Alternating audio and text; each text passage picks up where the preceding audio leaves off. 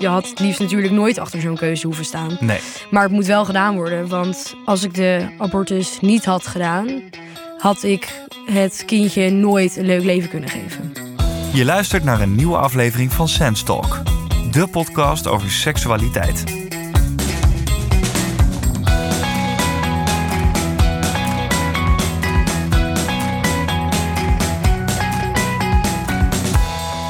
Vandaag praten we in Sense Talk met jongeren die kozen voor een abortus. Dat is het afbreken van een zwangerschap met behulp van een arts. Nou, je zal vast wel vaker van deze term gehoord hebben, maar ja, wat houdt het nou eigenlijk in? Nou, wat er allemaal komt kijken bij een abortus, fysiek en mentaal, hoor je in deze 22e aflevering. En je raadt het al, ik ben natuurlijk niet alleen. Want bij mij in de studio zijn aangeschoven Sophie van 21 jaar en Bowie van 25 jaar. Hallo. Goedemiddag. Hi, hi. Welkom. Ja, jullie zijn hier omdat jullie alle twee ervaring hebben met een abortus en er dus alles over kunnen vertellen. Allereerst ontzettend fijn dat jullie hier vandaag je verhaal willen delen met mij en de luisteraar. Ja, hartelijk dank ook voor het openstellen van deze kansen. Het is echt heel belangrijk dat er over wordt gesproken. zeker. Ja, nou ja, dan maar gelijk die eerste vraag. Kan iemand me nou eigenlijk precies uitleggen wat een abortus is? Het vroegtijdig stopzetten van een zwangerschap, dat is eh, een abortus, inderdaad. Ja, Zoals het mij dus in de kliniek is uitgelegd en is verteld, eh, kan je dus een vroegtijdige zwangerschap stopzetten door middel van een abortuspil. Dat kan, wat ik destijds dus heb begrepen, tot acht weken, dan curatage tot dertien weken. En eh, voorbij dat stadium is het dan een andere manier. Mhm. Dat, en dat kan geloof ik tot 22 weken. Ja, dat was inderdaad volgens mij ook tot 22 Ja. weken operatief. Precies. Ja, en wat, hoe gaat zoiets in zijn werk? Eh, nou ja, als je het van, van A tot Z bij mij, voor mij was het een, eh, wel een grote shock. Ik was er gelukkig wel heel vroeg bij.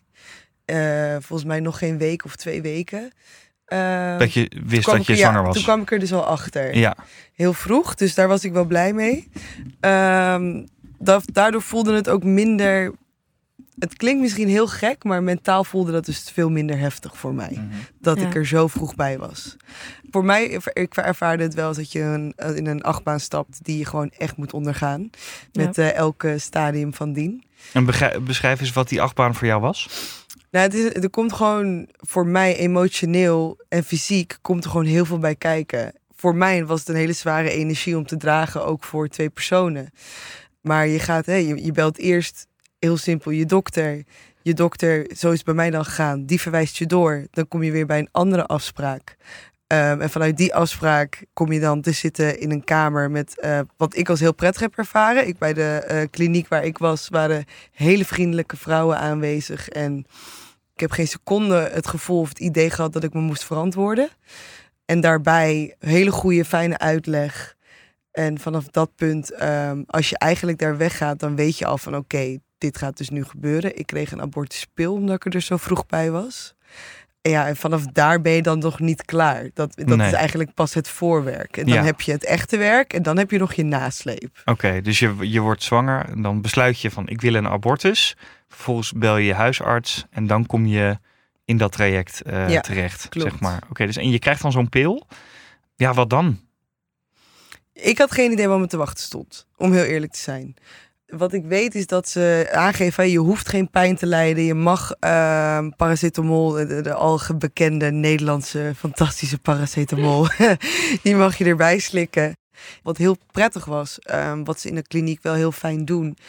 Ze drukken je echt op het hart. Je hoeft niet te lijden. Het is al zwaar, het is al heftig Ja, het is naar, je hoeft niet te lijden. En ik geloof er ook heilig in dat niet iedereen net zo'n zware lichamelijke reactie hoeft te krijgen als dat ik heb gekregen. Maar het voelde voor mij wel zo van, ja, dit hoort erbij. mhm. Maar ik heb dus een hele heftige eh, lichamelijke reactie gekregen. Ik, ehm, bij mij, bij binnen een twee uur kreeg ik extreem veel pijn. Echt extreem veel pijn. Ehm, en begon ik over te geven. Echt Mhm. alles kwam eruit. En toen ben ik ook oud gegaan van de pijn. Dus ik ben ook flauw gevallen. ja. En daarna heb ik echt, echt half schreeuwend in mijn kussen op bed gelegen. Oh, smekend dat die pijn eh, voorbij ging. Heel mijn lichaam was ook aan het trillen. Het was echt voor mij een hele heftige ervaring. Voor iets wat nog eigenlijk maar een week of twee weken Ja. voor mijn gevoel in mijn lichaam zat. Ja. En toen eenmaal dat voorbij was, het ernstige was ook wel weg. Ja, Dus daar, maar het was echt, het moment zelf was echt een soort van, was heel heftig. ja, het was wel echt alsof iemand op de knop drukte, van, eh, drukte en van nu gaat het af, nu gaat het beginnen. Nou, hoe dat eh, eh, verder gaat, dat horen we zo. Ehm, want Sophie, jij hebt ook een abortus gedaan. Ja. Eh, herken jij je in het verhaal van Bowie? Ehm, ja, op heel veel vlakken eigenlijk wel, maar eigenlijk op sommige dingen ook weer niet. Maar dat is een abortus is natuurlijk voor iedereen op een hele andere manier. Ik eigenlijk had, hoe je het heel mooi omschrijft, die achtbaan. Dus eigenlijk, je weet dat je de achtbaan ingaat, maar je weet dat die niet leuk gaat zijn, zeg maar. Dus je weet dat je de pret er niet van gaat ervaren, maar je moet het wel doen. Omdat, ja, op dat moment kan het eigenlijk gewoon niet anders. Want je hebt er zelf ook wel de overweging gemaakt natuurlijk. Ehm, wat voor mij eigenlijk was inderdaad, ja, de huisarts volgt en eh, je komt daar, inderdaad wat je zegt. Er, mensen daar zijn echt fantastisch. Daar heb je, kan je echt niks op aanmerken. Dat zijn eh super lieve mensen. Zijn ze allemaal van, joh, het is jouw eigen keuze. We gaan je helpen en we maken er eigenlijk het beste van. van Ja. in hoeverre dat eigenlijk kan natuurlijk. Dus dat was eigenlijk heel fijn. Ik heb zelf gekozen voor, dan weet ik heel goed even de naam niet meer, maar ik ben onder narcose gegaan. Dus Oké. bij mij is het weg eh, gezogen, zeg maar. Ja. Dat heb ik er juist ook wel voor gekozen, omdat ik de pil niet wilde. Alleen, ik wilde eigenlijk liefst onder narcose dat het gewoon in één keer weg was.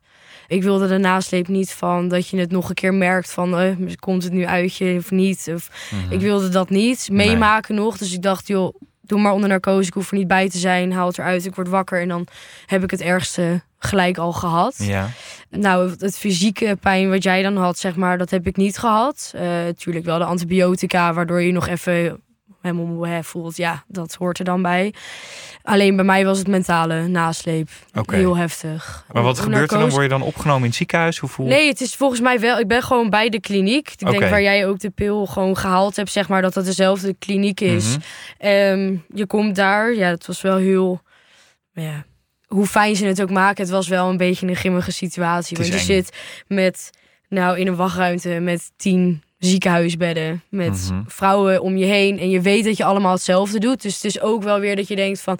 Ik hoef me niet te schamen Nee. voor wat er nu gebeurt. Want Nee. jullie zijn allemaal met mij. Dus Ja. dat geeft je wel een soort van rust. Ja. En dat was wel met allemaal mensen die hetzelfde, dus onder narcose gingen. Mhm. Eh, dus dan Ga je langzamerhand, ga jij en dan zie je de ander weer teruggaan. Dus Ja, want beetje... narcose betekent eigenlijk dat je helemaal weg bent. Hè? Ja, dus geven was je medicatie, dienen ze je toe. Ja, En dan, ben je, dan merk je helemaal niks tot je weer Ja. wakker wordt. Eigenlijk zoals bij gewoon een operatie. dat ja zo gaat via vaak. het eh, infuus. En dan ga je gewoon liggen, Ja. zeg maar. En dan eh, geven ze het, je Mhm. narcose. En dan eh, word je als goed is laat wakker.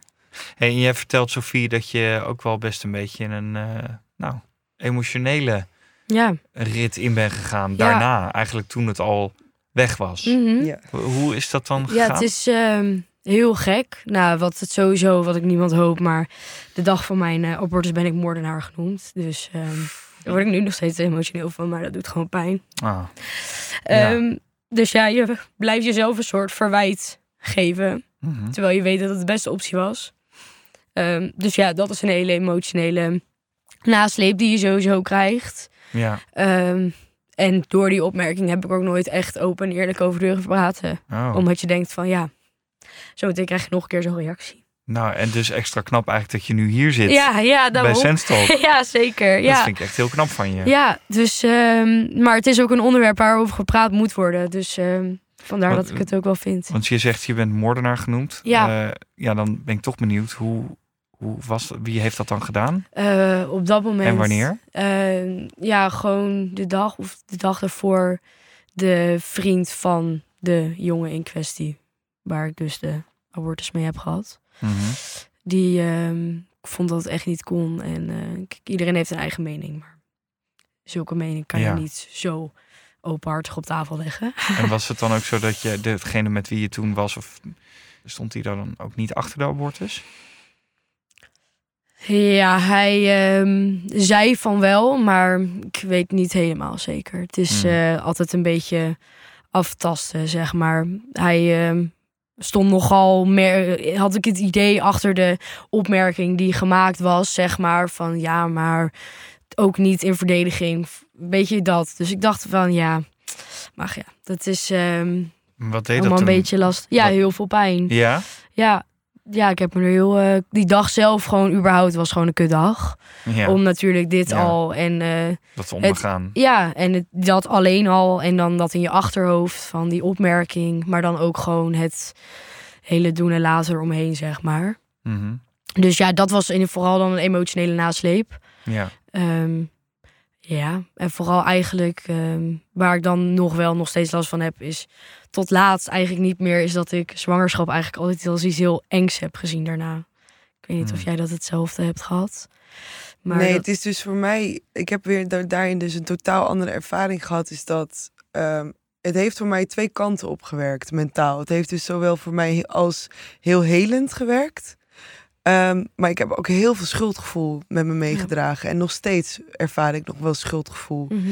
Ehm, en daarom is het ook zo belangrijk inderdaad om er wel over te praten. Want ik heb dus ehm, echt, echt aan niemand verteld. Behalve en ik en mijn ex-partner, dus partner destijds, die wisten van deze situatie af.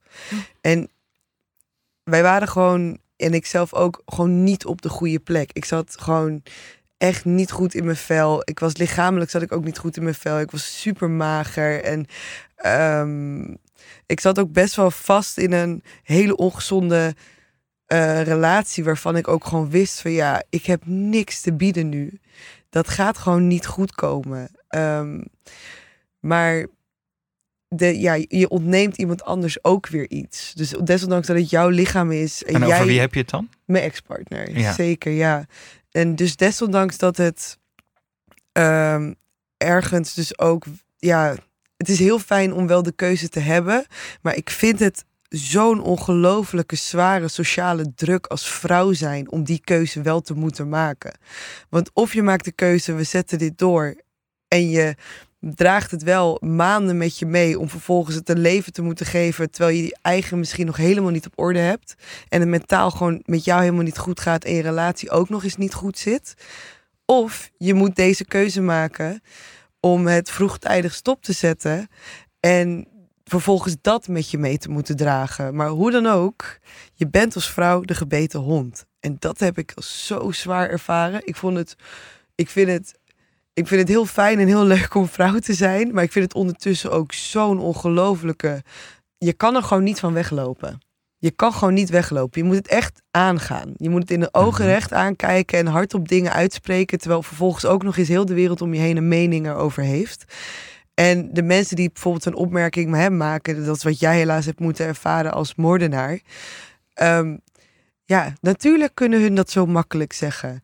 Want hun hebben geen idee wat er ondertussen met ons allemaal aan de hand is en wat je voelt. En soms moeten we keuzes maken die we helemaal niet willen maken.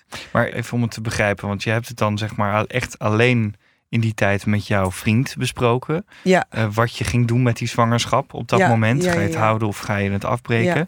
Ehm, dus niemand wist er eh, verder van. Nee, Dus eh, waar komt die druk dan vandaan?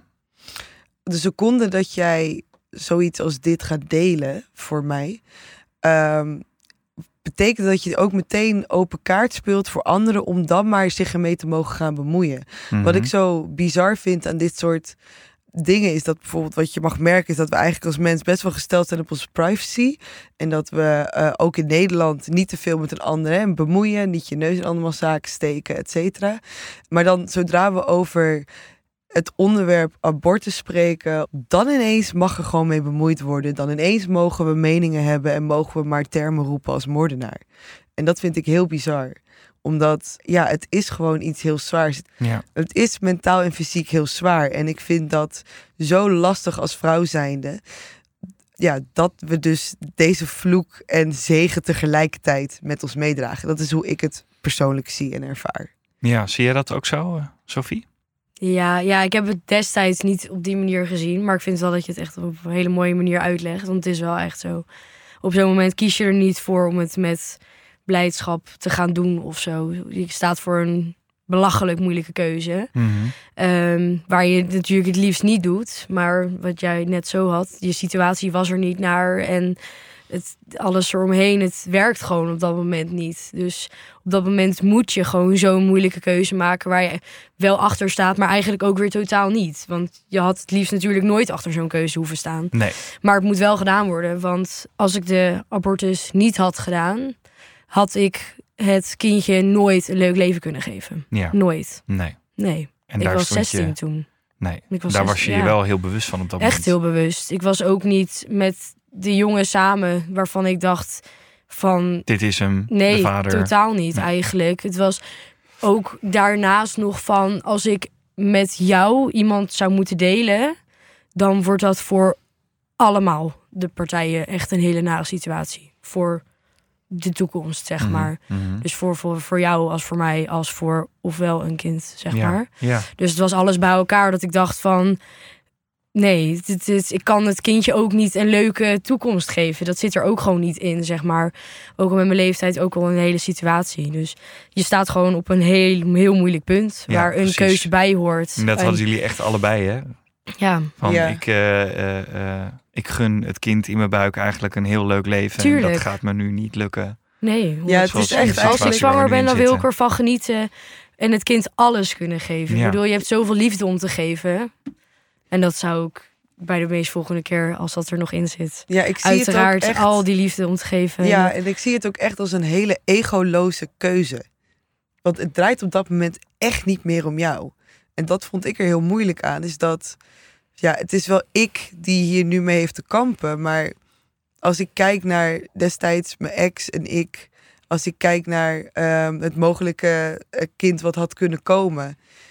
Er zat gewoon geen positieve uitkomst aan vast Ja. dan waarom zou ik dat mijn ex en het mogelijke kind in godsnaam dat aandoen? Dat was het eerste wat ik ook dacht. Ik voelde zo'n verantwoordelijkheid op dat moment van nee, ik ga echt, echt een slechte situatie creëren Ja. eigenlijk. Het is beter voor iedereen, voor Ja. anderen, voor het kind en voor mezelf om deze moeilijke keuze nu te maken. Het is heel egoloos. Nou ja, en jij hebt dat misschien ook wel met iemand eh, besproken in die tijd. Eh, ja, mijn ouders? ouders. Ja, mijn ouders en mijn eh, beste vriendinnen heb ik het wel gewoon verteld. En mijn beste vriend, zeg maar. Ja. Dat zijn eh, mensen die ik toen al, al heel lang om me heen had. Dus waarvan ik ook wist van of je wel of niet achter de keuze van een abortus staat, weet ik in ieder geval dat je er voor mij bent. Dus Mhm. Er in ieder geval voor mij kan en wil zijn. Ja. Eh, dus met die mensen heb ik het bewust gedeeld. En voor de rest eigenlijk eh, Nee. bijna niet. En, en wat was over het algemeen de reactie die je kreeg? Eh, nou ja, omdat het dus de mensen waren, zeg maar, waarvan ik wist van, joh, je staat achter mijn keuze. Zeiden ze ook van, het boeit eigenlijk niet heel erg veel wat ik er nu van vind. Dus, eh, zeg maar, dus ik wil er voor jou zijn. En uiteindelijk hebben ze het ook vaak, vaak over. Kijk, het is ook wel een onderwerp.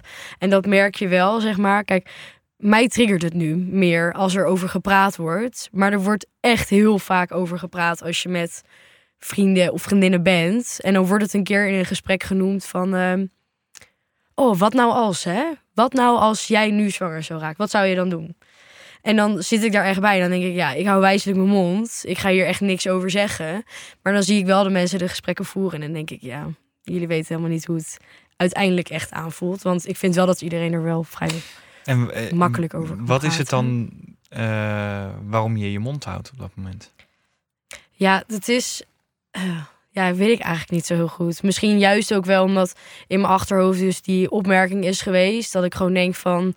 Ja, er zijn gewoon mensen die hebben echt een hele vurige mening hierover. En als ik ergens niet op zit te wachten, is het daarop. En dan denk ik, ja, maar ik heb ook geen steun meer van mensen nodig. Want daar ben ik al voorbij. Dan denk ik, ja, wat heeft het voor Dus nu jij- voor jij- toegevoegde waarde om het dan Ja. alsnog op tafel te gooien? Voor jou is er dan even niks te winnen op dat moment. Nee, dan denk ik, tenzij mensen bijvoorbeeld echt een keer in een discussie gaan, dat ik denk, ho, ho, ho, ho, ho, nu komen er echt gewoon verhalen bij wat niet eens klopt. Kijk, dan zou ik wel mijn mond open trekken en zeggen van, yo, Mhm. laat me jullie heel even corrigeren en even het even iets anders eh, Ja. uitleggen. Ja, Maar als het gewoon over een situatie gaat, dan denk ik, ja, nee, dan hou ik Ja. gewoon lekker Ja. wijzelijk mijn mond. precies. Ja, en dat- je hebt, je hebt toen ook gewoon steun gehad van je beste vriend en van je beste vriendin. heel en, veel. eh, Ja, van je ouders. ja, Dat zijn toch de mensen waarvan je het ook het meest nodig hebt. Zeker, Toch? 100%. Daar heb ik niks over te klagen. Mijn moeder is zelfs meegegaan met de afspraken. Dus nee, ik heb een hele fijne, hele fijne mensen om me heen gehad. En het echt met heel veel eh, ja, gevoel van vrijheid het kunnen delen, zeg Ja. maar. Ook niet mijn mening achter moeten houden of met de mensen toen, zeg maar. Ja. Ik heb toen echt alles open en eerlijk op tafel kunnen gooien. Dus dat is wel heel fijn geweest. Ja. Zeker. Hey, en Bowie, jij hebt dat to- toen in dat proces dus met eh, je, je eh, ex-partner moeten doen. Ja. Ehm, wat maakt het dat je het alleen met hem gedeeld hebt op dat moment? Ehm, ik ervaarde echt heel veel schaamte. En die schaamte eh, en verwarring en shock, vooral shock, zorgde ervoor dat ik gewoon echt even niet ehm, de mening en de druk eh, van anderen erbij kon gebruiken. Er was al zoveel op dat moment voor mij aan de hand en het ging al zo slecht met mij ik kon niet ook nog eens dan ehm, de energie opbrengen om mezelf bij anderen te moeten verantwoorden en eh, te moeten verdedigen. Want dat is wel meteen heel erg wat je voelt en wat je ervaart. En het voelde ook echt wel als een situatie van ik heb hier gewoon echt even in mijn eentje mee te dealen. Wij hebben hier mee te dealen. Wij moeten dit oplossen. Ik moet dit oplossen. En je kan gewoon geen afleiding erbij gebruiken. Je kan gewoon dat niet erbij gebruiken. Wat heel gek was, wat ik heel moeilijk vind, is dat je als, we, als je het gesprek over abortus dan aangaat, is dat men niet dieper durft te kijken of gewoon de vraag durft te stellen van hé, wat maakt het dat je zo'n moeilijke keuze hebt moeten maken? Weet, het is niet dat je iets wat je voor de lol doet. Geldt dat altijd zo, denk je? Nee, dat Was geldt dat vooral in jouw omgeving? hoor? dat geldt, dat geldt absoluut niet altijd zo. Omdat ik ook in die tijd zo in de war was en op zo'n slechte plek was, voelde ik echt even aan mezelf gewoon aan van oké, dit moet jij gewoon echt alleen doen. Dit heb je alleen te doen. Ik ben nog steeds heel erg dankbaar, absoluut, voor mijn ex-partner dat hij erbij was en hoe die er voor mij is geweest. En ehm, hoe moeilijk het ook voor hem in zo'n situatie moet zijn geweest. Want het is natuurlijk, het is voor iedereen lastig. Want ik kan me ook heel goed begrijpen als man zijnde dat je wel een soort van langs de zijlijn staat. Ja. Ehm, en met je emoties moet kunnen dealen. En met die van de ander. En moet kunnen accepteren van oké, het is haar lichaam. Mhm. En zij heeft hier Ja. eh, de keuze in te maken. Dus ik kon me daar ook nog eens heel erg in vinden. Ja. En ik vond dat heel zwaar ook om mee te dragen. Dat vond ik ook heel moeilijk. Ik Maar denk was dat, het dan niet juist ook fijn geweest om iemand te hebben die daar eh, minder, eh, zeg maar, direct in stond? Dus een vader of een moeder of een beste vriendin of beste vriend of iets dergelijks. Iemand die eh, iets meer vanaf de zijlijn daarin kon steunen, zoals bij Sophie. ja, ja, absoluut. Daar heb je ook helemaal gelijk in hoor. Nee, ik heb ja, op dat moment, wat ik zeg, met, eh, met alle verwarring en met alle shock en de situatie die op dat moment voor mij daarnaar was, Mhm. is dat op die manier zo gegaan. Ja. Pas nu, echt, een- echt een lange tijd later, ben ik pas erover gaan praten. Mhm. En toen kwam dus ook opeens dit op mijn pad. En toen dacht ik, oké, dit hoort dus ook bij het stuk helen nog voor mij. Want Je bedoelt er- deze podcast? Ja, Ja, zeker. ja. Want ik ben nog niet er overheen. Ik, ehm, Nee. ik, volgens mij een maand geleden had ik een eh, echt gewoon een heel fijn en een heel mooi gesprek. En ik werd ineens overvallen met emotie. Ik werd echt overvallen met Ja. emotie. Ehm, en met verdriet. Vooral met verdriet en gemis. En schuldgevoel en spijt. Niet spijt, daar moet ik mezelf corrigeren. Geen spijt. Misschien spijt van de manier van... Ik had het mezelf wel makkelijker kunnen maken... door gewoon wat opener erover te zijn... en gewoon uit te reiken naar vrienden of vriendinnen Ja. je bent toch altijd als vrouw zijnde op zoek naar anticonceptie wat goed voor je werkt. En het is gewoon zwaar, want je doet zo je best om jezelf als vrouw te beschermen. En dan gaat het ook nog als ware voor je gevoel mis. Dat is heel zwaar. Mhm. Dus dat, dat vond ik al heel lastig. Ehm, weet jouw omgeving inmiddels wel wat er gebeurd is? Nee, nog steeds niet. Nog steeds niet? Nee, ik ben nu pas begonnen met er open over te zijn. Mhm. Ehm, dus na deze podcast ga ik wel eh, met ze zitten en het erover hebben. Dat meen je. Dit wordt de, eer, dit Ja. wordt, eh, Ja. de, de coming out Ja, bijna. ja zeker. Om het zomaar even te zeggen. Ja, Oh, ja, ja. Maar ik vind ook, ehm, iedereen heeft het recht om ervoor te kiezen om iets bij zich te houden. Iedereen heeft het recht om te kiezen wanneer het jouw tijd is om iets te delen. En ik voel gewoon nu aan dat het nu pas ook mijn tijd is om dit te delen en er openlijk over te spreken en te praten. Uh, zonder gevoel van schaamte of angst. Um, of nou, verdriet zal er altijd nog wel bij blijven. Maar um, ja, dat ga ik Ja. nu pas aan eigenlijk. Ja, ja, precies. Ja, ik, ik vind het trouwens echt ik vind het zo bijzonder dat jullie hier zitten. Mag ik dat nog één keer zeggen? Dankjewel. Natuurlijk. Dank je. Ja, Ja, jij hebt het dus over druk eigenlijk, Bowie. ja. eh, die je voelt op zo- op zo'n moment. Eh Sophie, jij hebt het best wel zwaar gehad omdat iemand jou een moordenaar heeft genoemd. Ja. Toen diegene wist van het plan van jou om abortus eh, Mhm. eh, te plegen. Wat kunnen we doen om die druk en die, die, die schaamte om dat te verlagen? Wat hadden jullie nodig gehad op het moment? Nou, wat ehm, ja, mij eigenlijk altijd heel goed lijkt, is op het moment dat ik, toen ik zelf voor de keuze stond om een abortus te doen, is überhaupt pas de eerste keer dat ik er echt mee in aanmerking gekomen ben. Informatie of wat het überhaupt eigenlijk inhoudt. Ehm, en ik vind het eigenlijk best bizar dat je eerst moet meemaken voordat je eigenlijk weet wat het betekent. En Mhm. dus ja, mij lijkt het überhaupt al heel erg handig als gewoon iedereen de informatie zou krijgen, maar ook gewoon de goede informatie over wat een abortus precies inhoudt. Want je hebt in Nederland, maar overal op de wereld, gewoon zulke sterke meningen over dat een abortus niet kan. En dat ook heel graag de wereld in willen werken met het kan niet, het mag niet en noem het maar op. Ja. Maar de informatie klopt niet altijd. En dat vind ik zo chockerend, want ze proberen een mening te creëren bij anderen. En dat mag, want mensen mogen uiteraard een andere mening hierover hebben. Het hoeft ook niet dat iedereen dezelfde mening heeft en dat iedereen het maar mag. Alleen het zou wel fijn zijn als iedereen weet wat een abortus inhoudt en daar zijn mening op gebaseerd heeft. En dan kan bepalen van sta ik er wel of niet achter. Ja. Want eh, wat je wel vaak ziet is in films of in filmpjes of dingen die je voorbij ziet komen op social media of in het echt zijn gewoon de filmpjes van foetussen die gewoon bijna geboren worden. Maar dat is niet zo. Maar dat is geen abortus. Want dat is al vier stadia verder, stadium verder. En tuurlijk, als je dat soort beelden ziet, denk je: wat? Zijn dat mensen die een abortus plegen? Wow, dat kan echt niet. Tuurlijk denk je dat dan. Ja. Want je ziet gewoon een baby die bijna geboren is.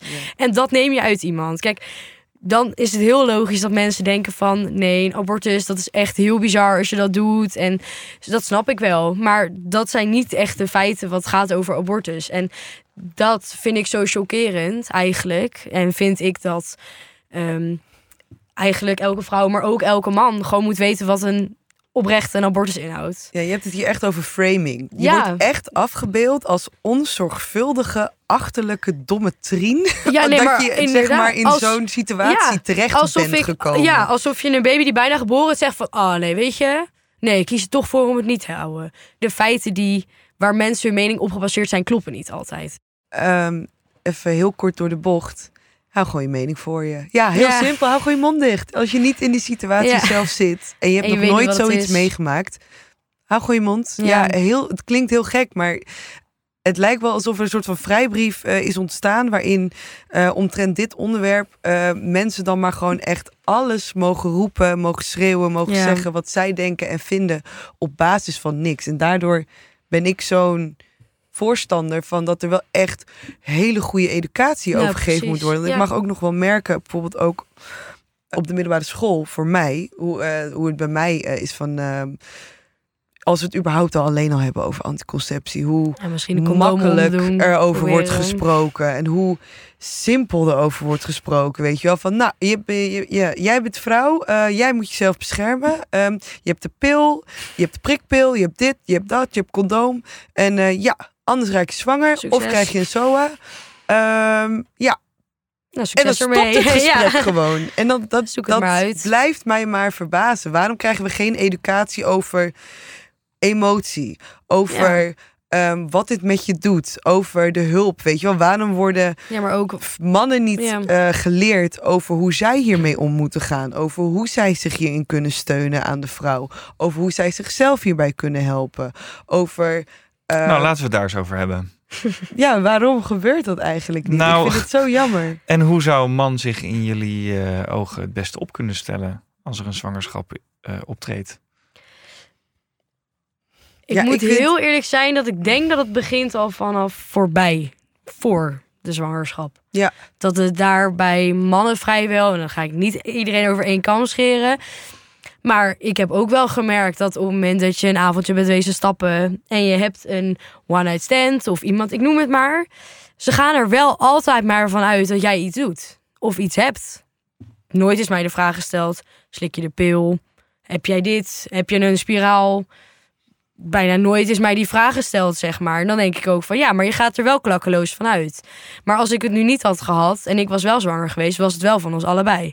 Dus dan heb jij net zoveel Ja, en dat Zo is denk dus het begint druk, eigenlijk- inderdaad. voor de zwangerschap al, waarvan ik al denk van jullie mogen ook best wat meer input laten zien van het is niet alleen maar die vrouw. Mhm. Van oh, als je wel zwanger bent, jij lost het maar op. Het Ja. zit toch in jouw lichaam. Mhm, mhm. Ja, en dat is zo lastig natuurlijk aan. Want ik vind het gewoon heel moeilijk. ehm, voor mezelf ook om eh, soms gewoon te accepteren en te begrijpen dat als vrouw ben je in een maand een paar dagen vruchtbaar. En als man kan je elke dag meerdere bevruchtingen eigenlijk eh, doen. Mhm. Ehm, en toch, toch ligt alle druk en verantwoordelijkheid bij ons. Wat ik dus gewoon inderdaad soms echt als heel lastig ervaar. En wat ik gewoon jammer vind, is dat de vinger zo makkelijk dan naar ons wordt gewezen. Van, oh, maar jullie zijn onzorgvuldig geweest. Terwijl, ehm, ja.